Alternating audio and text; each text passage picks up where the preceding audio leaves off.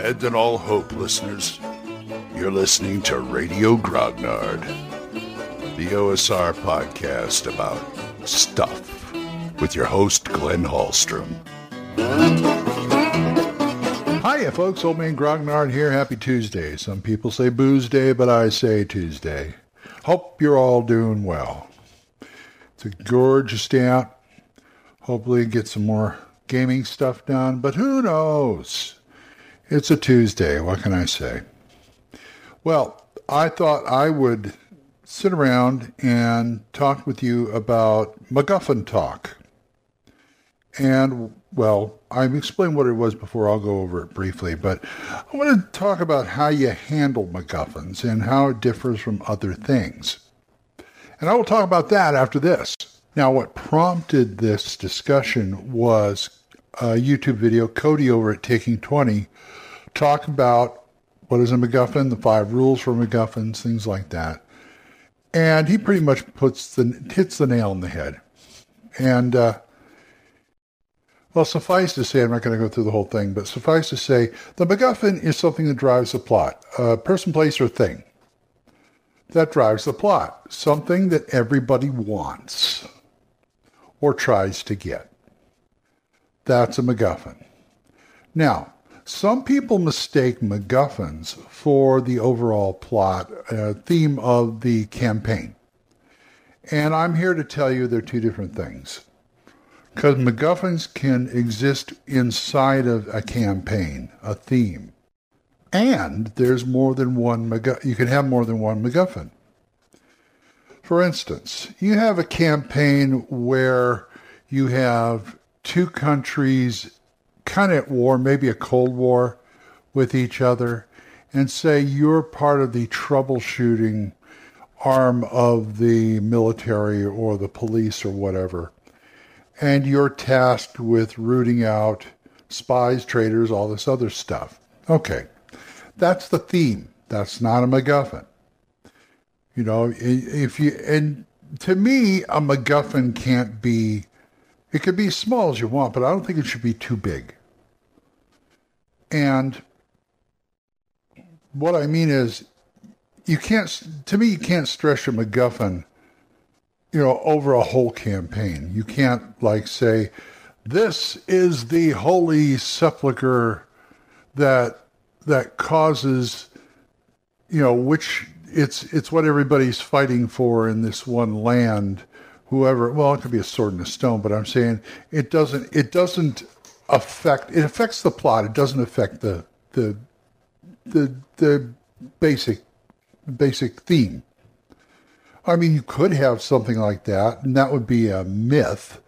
And that's the kind of thing I would set around, or I wouldn't set it around. I'd just leave it be and have that an ideal for everybody to strive to. And maybe later on in the campaign, somebody does find it and the consequences thereof.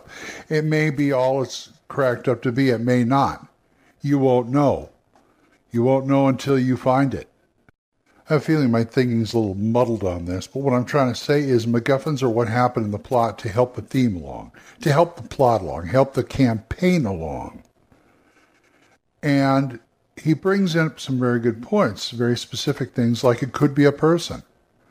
Say uh, the old standby of uh, the king's daughter has been kidnapped by an evil person from another land you got to go find her because he wants her, and there'll be other people looking for her too.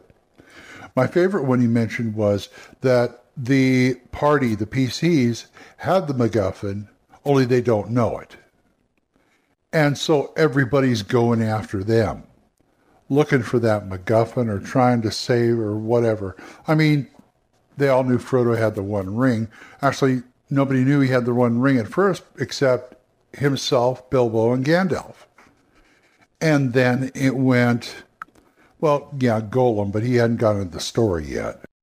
So you have everybody and his brother looking for that ring or trying to protect the ring bearer or something like that. And a lot of people don't know. Merry, Sam, Merry, and Pippin found out, and then somebody else found out, and pretty much it gets back to, you know, like Sauron or Saruman, even Saruman And so they start looking for them. And so now the jig is up. Everybody knows he's got it. So now people have to either protect him or get it from him. So a MacGuffin, a big MacGuffin.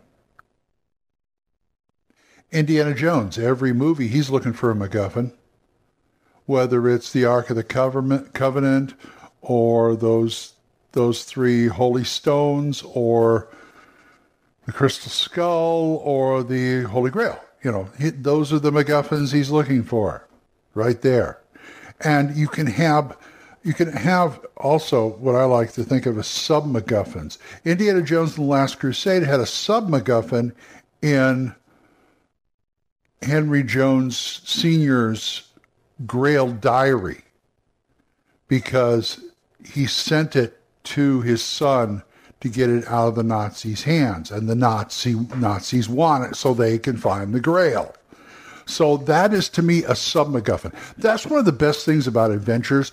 If you've got this great big MacGuffin at the end, you can have all these little sub MacGuffins, like the the rod and the, the symbol in Raiders of the Lost Ark, where you find out where exactly the Ark is buried. That's a sub MacGuffin because the Nazis were looking for that too. So you can have all these little MacGuffins that add, or you can have a big MacGuffin that consists of several things. Rod of seven parts with anybody? And and so thought of a Doctor Who arc. So, you know, you've got all these little things and you got to recover each piece. Well, there's other people looking for those pieces too. So it's a race now. So those are what MacGuffins are good. That's why I say MacGuffins can be very of varying size, but at the same time, I don't think they should be all encompassing. So there's that. Anyway, I may be full of it, but you know what I mean? I mean, it doesn't have to be the big thing. Unless you want the campaign to end, you need something that that is not easily attainable, almost impossible to attain.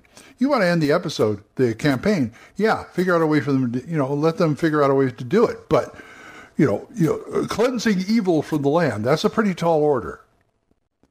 And that is not a MacGuffin. That is just a premise. Premises are not MacGuffins. They are, it's, they, they're, let me put it this way. If you need the MacGuffin to accomplish it, those premises are the result of, of taking care of the MacGuffin or whatever it is. So, and that's what that's my thoughts on MacGuffins.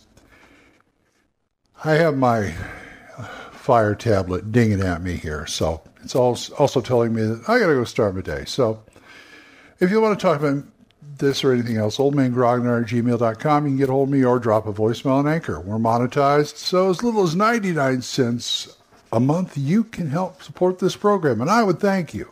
Thanks again to Jonathan, Oliver, Gilbert, Juan Carlos, Daniel, Dan, Benjamin, Jason, and John Allen. Thanks, guys. Don't forget Dan Gregg's The Yung, Y-U-N-G, Yung Grognard podcast, Mark C. Wallring's The Yawning Albert podcast, and Big John Allen Large's The Red Dice Diaries. Oh, yeah, and Erik Tenkar's Tavern Chat. One of these days I'll have more supporters that I can name in 10 minutes, but until then, I got these guys, and they're great. So, until I see you folks next time, keep the dice warm, and I'll talk to you later. Bye bye. Questions? Comments? Send them to oldmangrognard at gmail.com. We'll see you next time when Radio Grognard is on the air.